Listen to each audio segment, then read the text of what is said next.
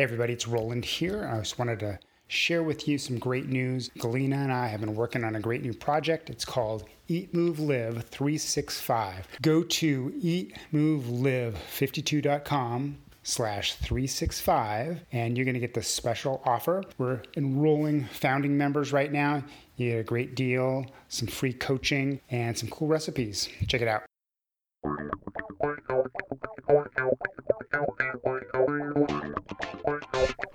Hi, and welcome to a special episode of the Eat Move Live 52 podcast.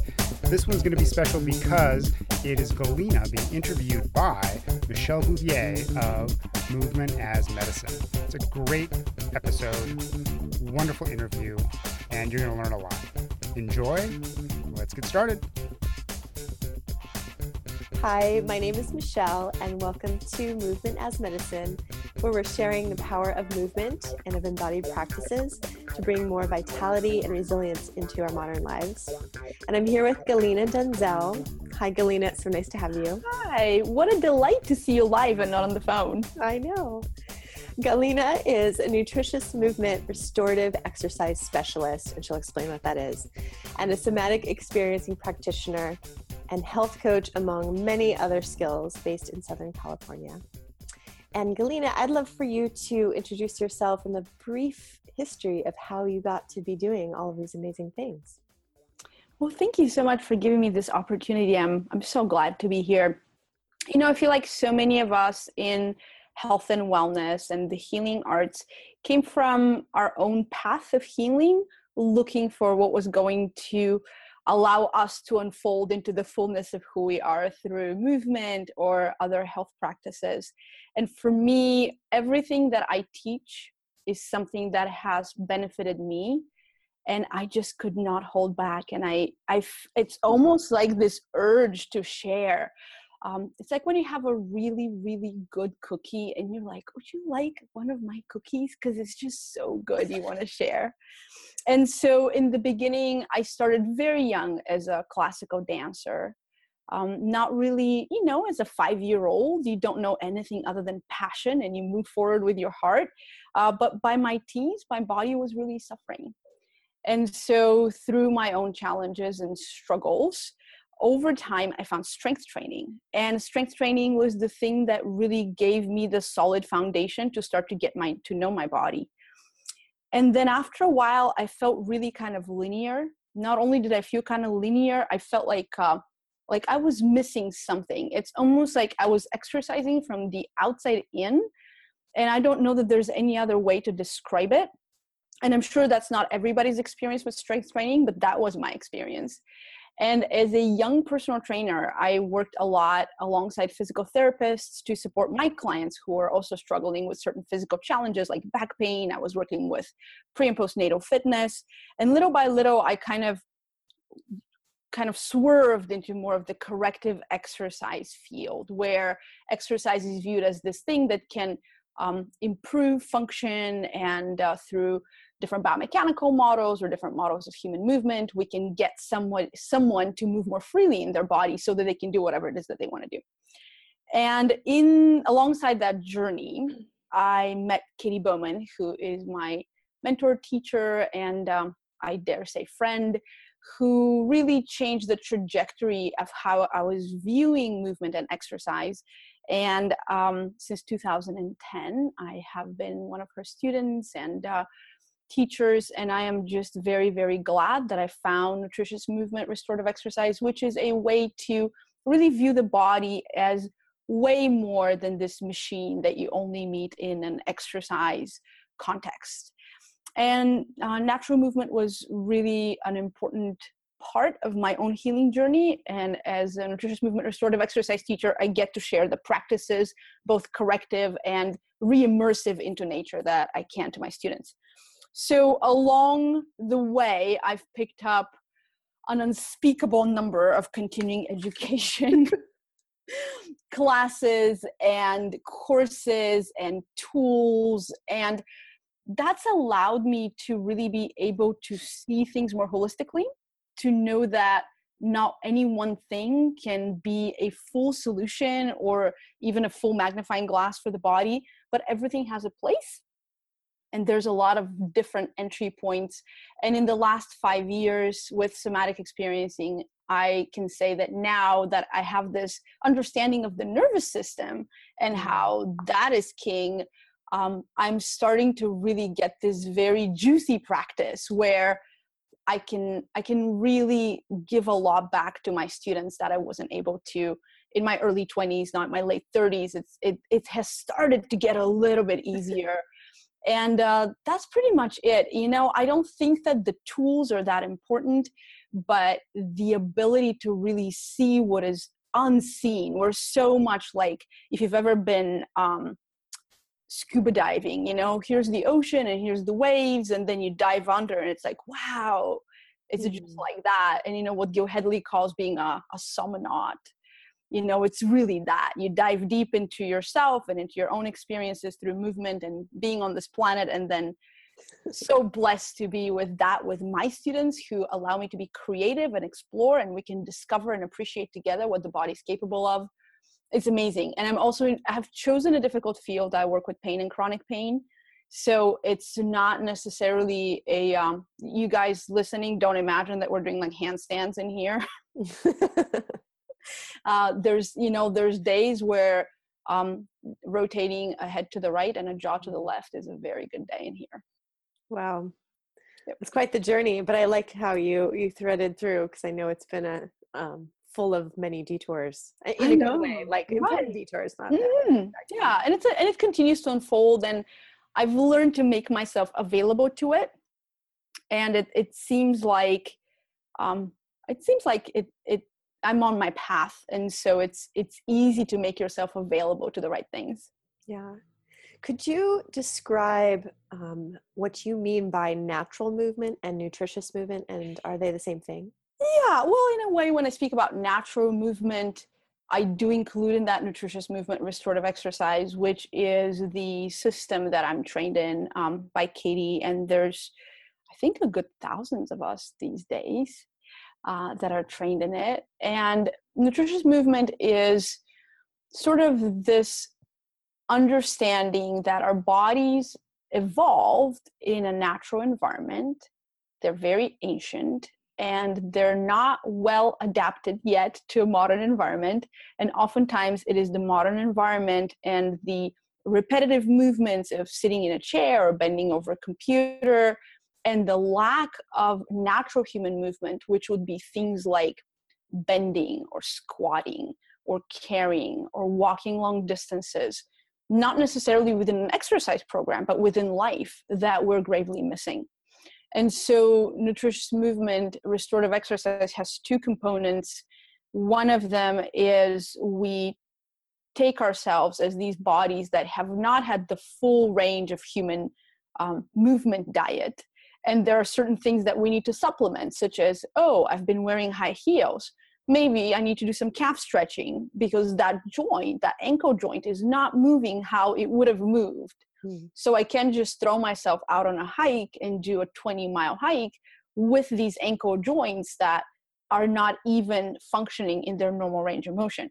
So we use the corrective exercises that are laid out in the multiple books that Katy has written. And she's always very, very generous with prescribing a lot of these very specific movements. And so once we have started mobilizing the body and helping it move towards a more full range of motion or fuller ranges of motion, now we can start adding these daily movements that would have been natural had we not been waking up on the 15th floor in a big building somewhere in an urban environment where the most exciting thing your foot meets is the curb.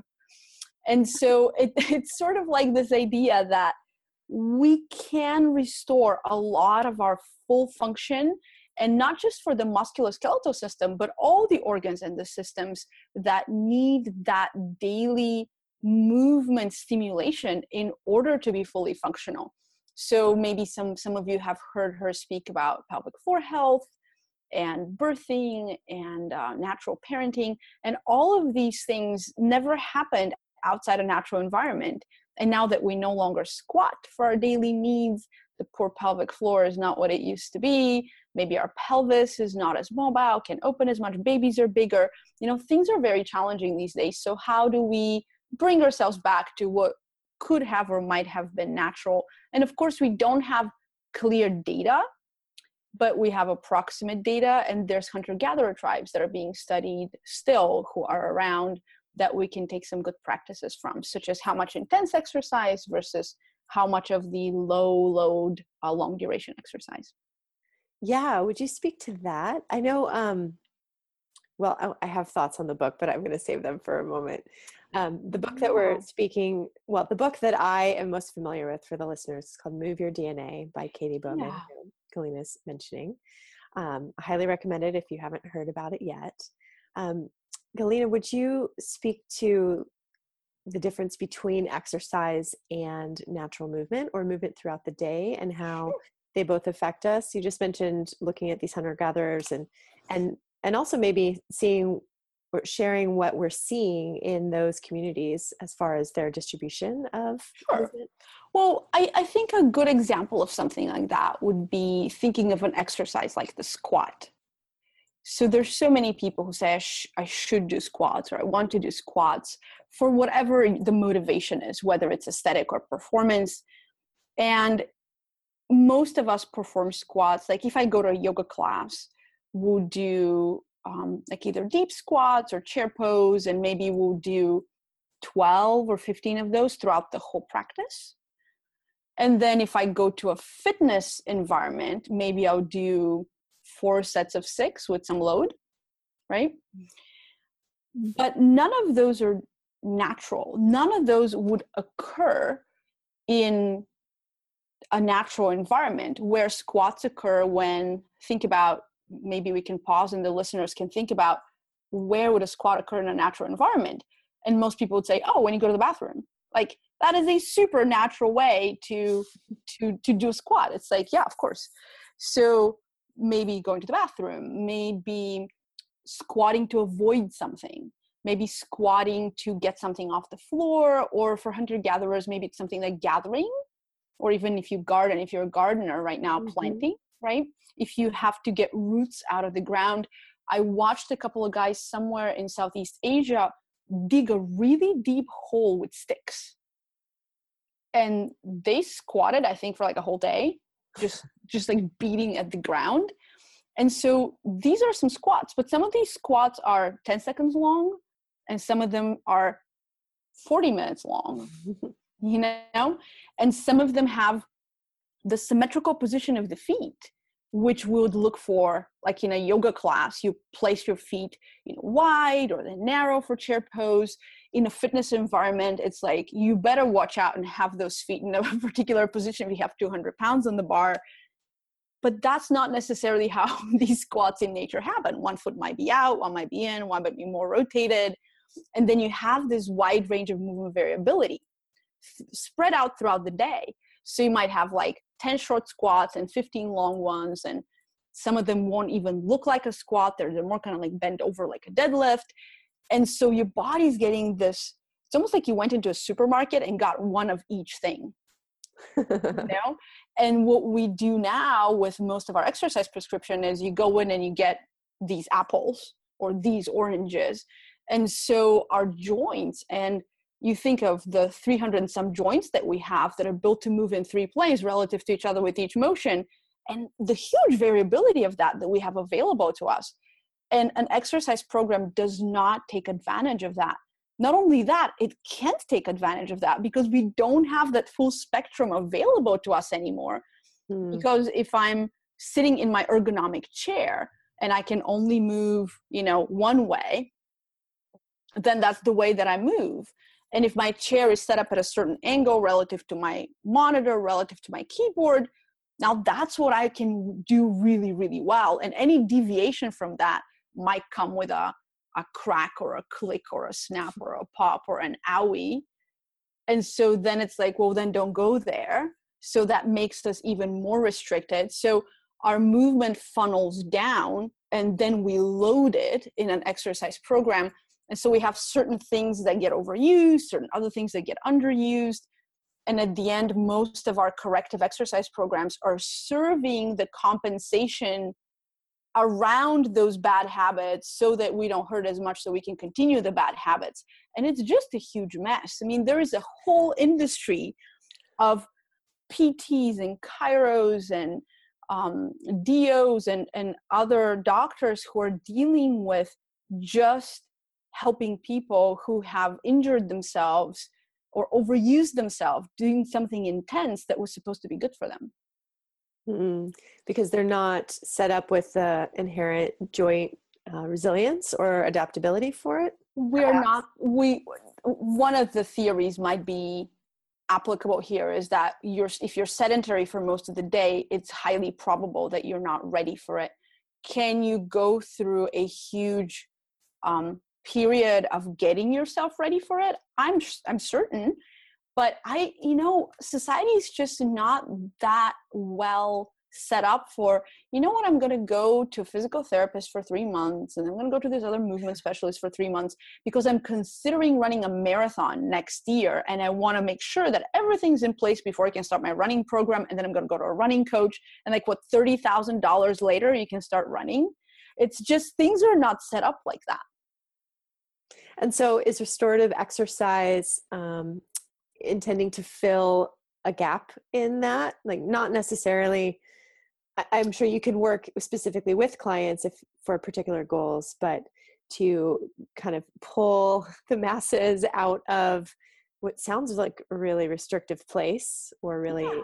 vulnerable place. I would say that Move Your DNA is definitely an invitation to consider what human movement is how do we each of us see ourselves? There's a really good question questionnaire in the beginning that allows you to kind of assess yourself and to think about what are those areas that might need some extra attention.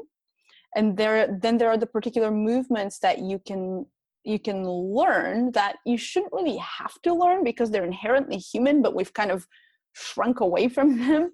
Um, so that so that you can start coming more into the fullness of what's available to you and you can do whatever it is that you like. And then that whatever it is that you like might be a sport or or something else related to exercise but then ex- you exercise because you love it not because you're expecting it to make you function better. Because that's sort of we've equated fitness with health and I don't know where that happened and at what point it happened in the media and in the popular culture, but I can tell you that there's people who exhibit what we consider good fitness, like a VO2 max that we can measure, or heart rate variability that we can measure, certain things that we consider good fitness. And then they're plagued by musculoskeletal problems, or mm. they lost their period for nine months, or whatever it is. And so then we have to wonder whether fit and healthy is the same thing. Yeah. And, you know, speaking to that, in the book, there is an invitation that you might not need to exercise exercise or do cardio as much as as we think with this belief that fitness equals health if you bring in more can i say nutritious movement into your daily life um, and part of that being what you kind of alluded to before is that the actual physio- physiology and organ function is directly either impaired or um, supported by our movement during the day. Yeah. I know that's probably a huge river to go down, but um, I have to tell you that for me, that was something that I felt personally very um, like con- confronted with, not in a confrontational way, but in sort of like a, it was like a come to Jesus moment where I was studying with Katy and working on my alignment and paying attention to um, you know how certain parts of my body were moving and where i was holding tension throughout the day and learning to let that go. And at the same time i was doing competitive kettlebell lifting. And about like six months in month, months into it i was like this this is not congruent. Like i don't understand how i can be so motivated to do all this work with her. And then i want to continue doing this other thing that is clearly going against my goals. And i was dealing with some pain at the time and I said, okay, like what's the worst that can happen if I stop lifting and if I stop doing exercise, exercise, and I just stand and do a dynamic workstation and I go for a walk or a hike every day I got a pedometer so that I know how much I'm walking because I like measuring stuff. And if I do my psoas releases and my gentle stretches and keep working on my joint health, what is my biggest fear? And I have to be honest with you, my biggest fear was that I was going to gain weight. I didn't have any fears around like, you know, my liver or my pelvic floor or my or my brain stem. Like all my fears were directly related to the shape and size of my butt. And I was like, holy cow, that is not good. you know, like at some moment you have to be super honest with yourself. And I was like, okay, so even if that's the worst that can happen, even if I do gain weight and like gravity takes over and some horrendous, horrible thing happens to me physically, I know how to lose weight. I'm a health coach. I can get myself out of there. And I was like, okay, I'm going to do this. So for a year and a half, I did not step foot in a gym and I did not exercise. And I can tell you physically, my calves and hamstrings got super strong, like actually grew in size. I could not have grown my hamstrings with strength training for years. Wow. I felt a lot more at ease. My stress levels dropped. My heart rate variability improved. My heart rate dropped. And they were all, my sleep got better.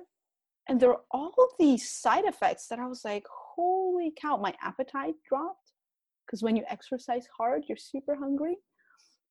And so a year and a half into it, with no negative changes, and I did not gain weight like at all. I maintained my weight. I was like, okay, I'm a believer. And I still love squatting and pistol squatting and handstands and pull ups. And so I started building some strength back and I went back to the gym but now more like twice a week for 20 minutes instead of actually counting on it to keep me well because I'm well. And I was stronger. I think before I stopped, I could do like four or five single leg pistol squats, and then I could do like 12 when I got back. Wow. So like actual measures of strength were better. And and I've shared this with Katy and it, it's just such a it's almost like a mental block where you get yourself into this comfort zone whatever that is for you whether it's a yoga practice or something else where you're like i can't live without this thing. And the reality is that you can. The reality is you can live without most things. Um, but really examining your motivations and being honest with yourself and you know it's one life experiment with yourself a little bit. What's the worst that can happen? You know maybe your hamstrings will get stronger like mine well you ha- you definitely had um, something to compare it to. Yes really nice right? for sure for sure. And i can tell you i came from like a pretty high performance place. I didn't come from the couch to this. Right. i had to build myself away from strength training into a more fully functional natural movement program and and really was able to reap the benefits of it. I can tell you my students do much better than i do because they don't have a lot of unlearning to do. Mm-hmm. speaking of that of unlearning um, i come mostly from the yoga space and i've taught for almost 20 years and i've gone through phases where i was like this is it and then it stopped feeling as good and it's part of you know why i've come to connect with you in a long in, you know long winding path. Um, what would you say for for any type of fitness where people are really in that like zone where they're in their river and um, you know there's a lot of teachings around what's right and what's wrong especially when you're talking about squats like sure if you're if you have a lot of load there's a, a lot more um, vulnerability than if not if you're doing something in a yoga class where there's a line of, lot of alignment rules but now hearing from you about all these little tiny variations in the joints you know myself i almost feel like you know you learn all the rules and then you throw them away in some sense. Well and i think that's a part of learning. I think as you learn about anything you you at the starting point there's you. And then if it's a formula it's you plus rules equals something. And then you get to play with the rules and see what works for you and what doesn't. But in order to play with the rules you need to in some way have enough enough interoception enough to know from the inside what something feels like. And i think so often we undertake practices from the outside expecting an outcome and we keep going to the mirror or we keep going to our jeans or we keep going to the duration of a plank or a handstand or whatever the goal is or the complexity of an acro pose to see how well we're doing instead of feeling our way into how well we're doing and so often an injury or pain or an owie of any sort can be our body saying hey you, you need to pay attention not from the outside in but from the inside out and i think anyone will throw away rules as soon as they're ready to pay attention to that mm-hmm. and and also to come with some compassion and understanding that the whole field of um, human performance or you know all of, all of the biomechanics and and all that we have as a scientific base for this is very new. And a lot of practices are very old. Um, you know the, the the squat was here with the first human you know it didn't start with yoga but some somehow yogis knew that that was important and they came to it in in some spiritual practice that was very different from the physical practice. And what we want in modern society is just to we just want the pill. We don't necessarily want all that it comes with. I probably know two people in my life who practice yoga as yoga not just as yoga asana.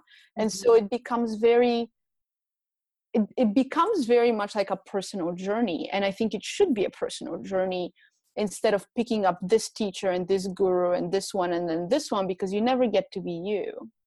Mm. right but it takes time. It takes practice. You can't do this in your early 20s like it, it takes some mileage on the body to be able to say yeah these are the rules that i'm okay with and i will be my own movement expert. Um, but it's really hard to be your own movement expert when the ego is involved. Right. And you know mm-hmm. i think I, I often use the terms outside in and inside out as well oh, and oh, interesting. I feel like the outside in can be many different things um, but one of them is blindly giving our faith in someone else knowing what is best for us and not yet having that interoception or the feeling from the inside of, mm-hmm. of really trying it on. And sometimes you have to go really deep to like you know understand where that line is for mm-hmm. sure. Yeah and why not? And and why not? It's like there's nothing guaranteed. We're you know we're we're gonna get scraped here and there and that's a it's a part of the ride I think I have one other mad or mad major question for you um, about how we interact with the environment because when mm-hmm. you're we're talking about um, reintegrating into nature with some of your clients mm-hmm. and one of the points that really hit me in move your dna because my my like scholarly background is in evolutionary biology and ecology is that we're the only species that has completely fabricated uh, the environment that we're in that we're mm-hmm. interacting with mm-hmm. most yeah. of us in concrete mm-hmm. and houses and all of that so um, what what are some of the main pieces of our environment that affect the way we move all of it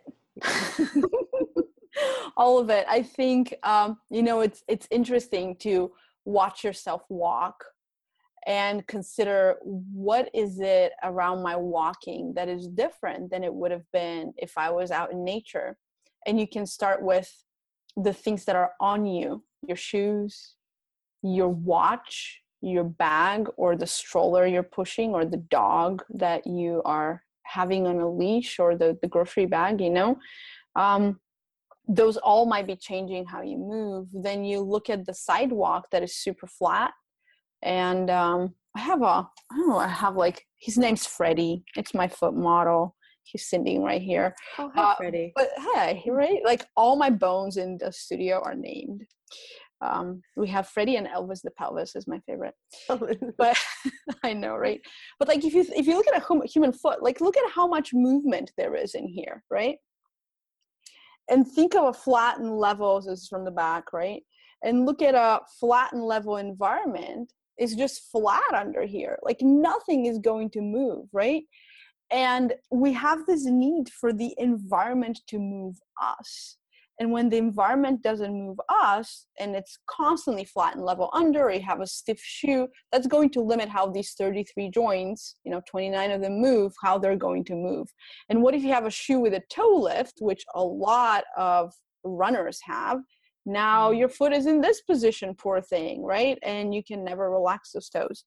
So everything can affect you. I would say the major things that i see in my clients are footwear chairs and too many conveniences at home so things like oh everything is at counter level and i don't even need to lift my arms real high to get anything that i need you know? All my cups are like lower and lower. Instead what we can do with our environment is consider can i not sit on the couch or at the kitchen table when i come home at night because i've been sitting all day already? So can i put my body in a different environment? Can i get out of my shoes when i don't need to be wearing them and i have clients who work in cubicles and they don't wear their shoes. No one's looking under your desk to see hey are your shoes on? Um, and and then can you can you change some of how your home is organized? So it's a little bit less convenient but maybe you get to bend over more or you get to reach for something a little bit more. So and there's a there's a huge um, trend in physical therapy as well. Not so much to give corrective exercise but to place things at home in places that are right at the edge of where the symptom is. So mm-hmm. maybe you know the the cup it hurts when you reach for your cup maybe put it a little bit within the the range of where the pain would start but right before then and keep pushing it a little bit more every day. So it's being recognized in, in more mainstream pt as well that we need to to play with the environment a little bit more. But definitely, I would say the biggest thing that we've changed at home is shoes and no couch. Do you have a dining room table at all, or do you sit? We do. We have a we have a kitchen table that uh, is mostly used for work, other than uh, than eat on the floor. Uh, and we have a one of those. I think they're called French windows, where you have something to sit on right in front of the window, mm. and it's narrow and it's made of copper it's super uncomfortable so you wouldn't want to sit on it for more like five minutes and your butt's all achy. My, my stepkids hate it. Yeah but definitely examine your environment for those things that keep putting you in the same position and start moving away from it. It's really easy. And one question because i think this is a little selfish. I drive a lot. Mm-hmm. And I definitely like the pattern, my one problematic pattern in my body, if I'm in the car for a long time, like, oh, hi, there you oh, are. Mm-hmm. Um, and especially because I would guess a stick shift is probably a little better, but I do not have that. And so you're, you're forced into using the same limbs. I'm, I could probably teach myself how to drive with my left foot, but that's just a little dangerous, right? So yeah. Do you have any suggestions for the car?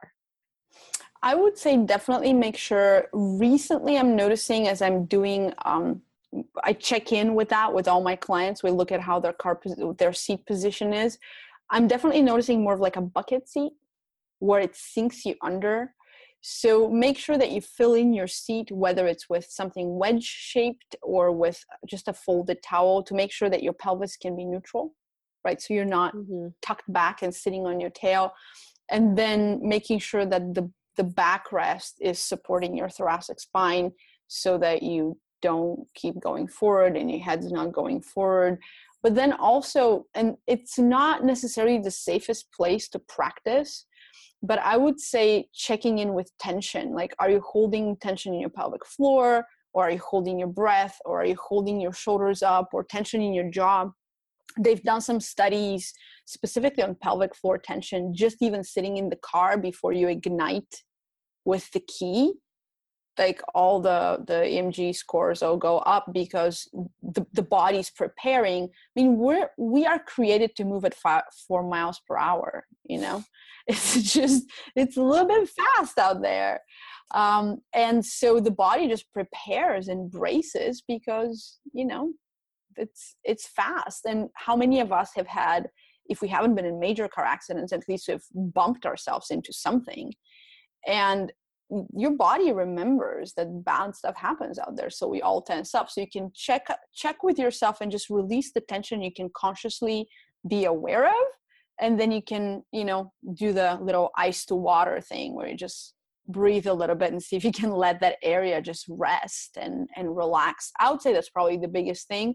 And taking regular breaks if you're gonna do a drive that's more than an hour make sure that you stop and rest and stretch and walk around and let your psoas and all the nice deep muscles just get a little bit of a break by by walking around.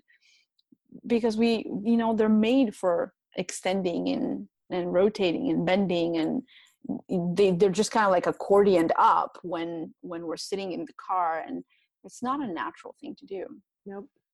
That's so fascinating that the pelvic floor is tuned in that um, that much like so so old right? It's very very old and like it's like your it's like your your deepest core you know? It's like that part of us that wants us to just sit and do not much and taking beauty around us and being pleasant conversation and social engagement. And you're like no we're gonna go 60 miles an hour. We have there to go and we're late you yes, know? it's late. like it's just everything just kind of calls back up. And i could really feel that when i moved to the states seven years ago we chose to move to a community where i wouldn't drive because moving from Eastern Europe to the States was enough of a shock. I was like, if I have to get on the 405, I'm not going to make it. That's the worst one to get on. and yeah. And so I have not owned a car in seven years. And I own a car back in Eastern Europe. And when I go back home and I teach for a month and I have to go from this part of the country to the back to, that part, uh, to Greece and back and forth, I drive probably about 2,000 miles an hour in, in the month when I go back home to Europe and my body's just not happy. I mean, my pelvis twists. I have to go all get all sorts of body work. And I'm like, holy cow, you can really feel the difference. And my eyes also feel funky. I can wow. really feel it in my eyes and kind of like the base of my neck around the occiput. So I can tell you as an n equals one mm. experiment, the 13 months of not driving and one month of driving, well, 13 months, 11 months of not driving, and one month of driving will definitely teach you that it, it, it takes a toll. Yeah. I know the difference when I, when I travel and I don't drive, usually I'll travel for something movement related. And so we're, you know, very embodied during the day. And about three days in, I feel like I change into a whole different animal and i i've started to learn over time that i think it's partly the um, taking the car out of the equation. Mm-hmm. Yeah. I know, I know, and you know, public transport. We have beautiful public transport in um, Eastern Europe. Not beautiful uh, in an aesthetic way, but more in a, the organized way. Yep. And you can stand on the bus and on the tram and on the electric bus and on the subway, and you can hang on the the hanging things and you know hang sideways and um, and we do that in, in the Netherlands and everywhere where we take public transport. It's like you get to just be standing and it's awesome. And usually because you can't even sit, it's so crowded. But and it's a good balance exercise. You can stand on one leg. You can't do any of this stuff in your car. Yeah.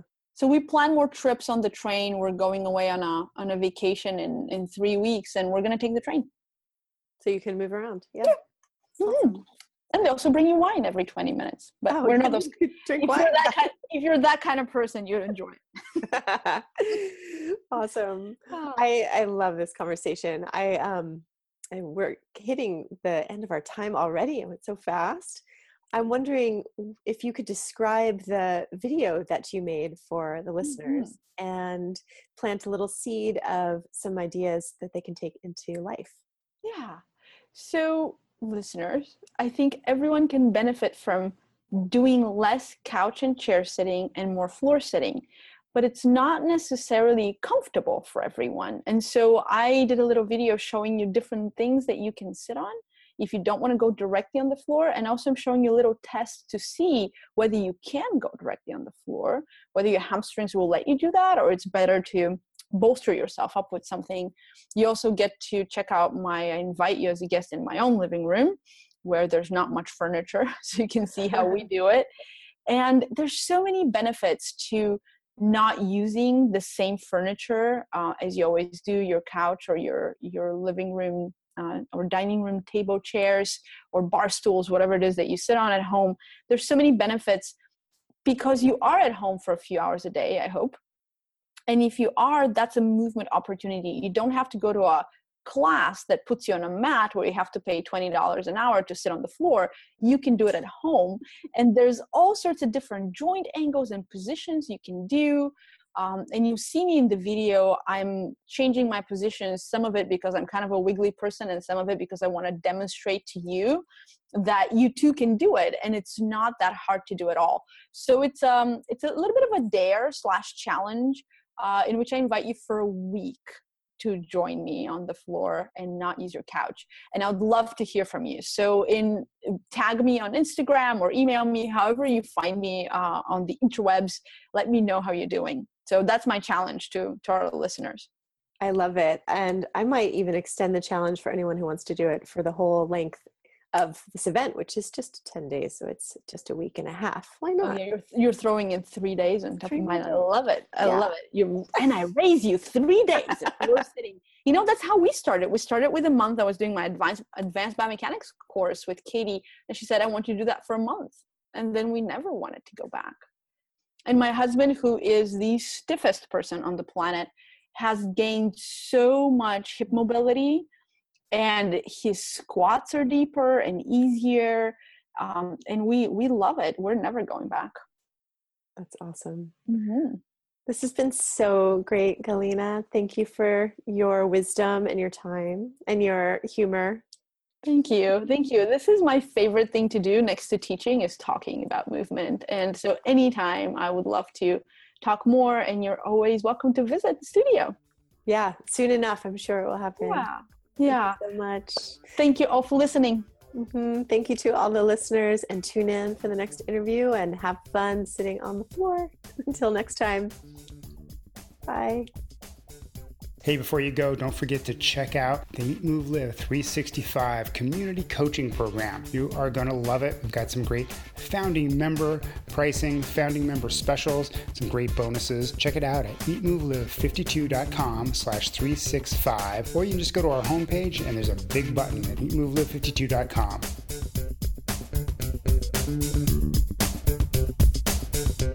Thanks again for joining us. If you like the show, help us spread the word by giving us a rating and review in iTunes, Apple Podcasts, or wherever you found us, like Podbean, Stitcher, or Google Play. Every review helps others just like you find our show. As always, you can find this episode's show notes and more at eatmovelive52.com slash notes. Thanks again for listening. Now here's a little more proto-funk by Kevin MacLeod to send you on your way. Thank you.